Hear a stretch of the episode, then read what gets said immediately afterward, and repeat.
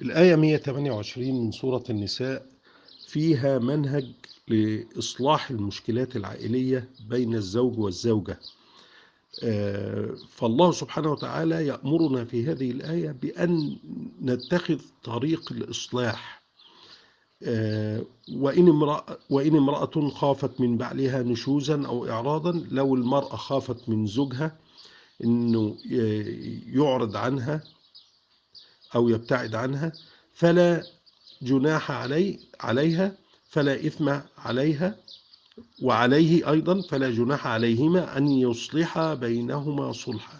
يعني يتفقوا اتفاق كده بالمعروف إن إيه ممكن تتنازلي عن بعض ما تطالبين به أو هو يتنازل عن بعض ما يطالب يطالب به عن طريق التوافق وعن طريق التفاوض وعن طريق الإصلاح.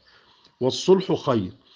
والله سبحانه وتعالى الذي خلق الأنفس يقول إن وهو أعلم بما جبلنا عليه بأن الأنفس من طبيعتها الشح والبخل. يعني الواحد لما يجي يؤدي حق الغير يبقى شحيح ومش عايز يؤدي لكن لو عايز ياخد حق بيستوفي حقه كاملا.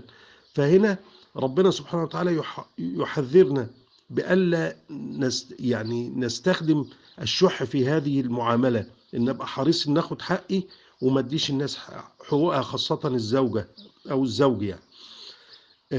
فالله سبحانه وتعالى ينبهنا بأن من طبيعة الأنفس أنها الشح والبخل بأداء الحقوق ولكنه يأمرنا وإن تحسنوا وتتقوا فإن الله كان بما تعملون خبيرا.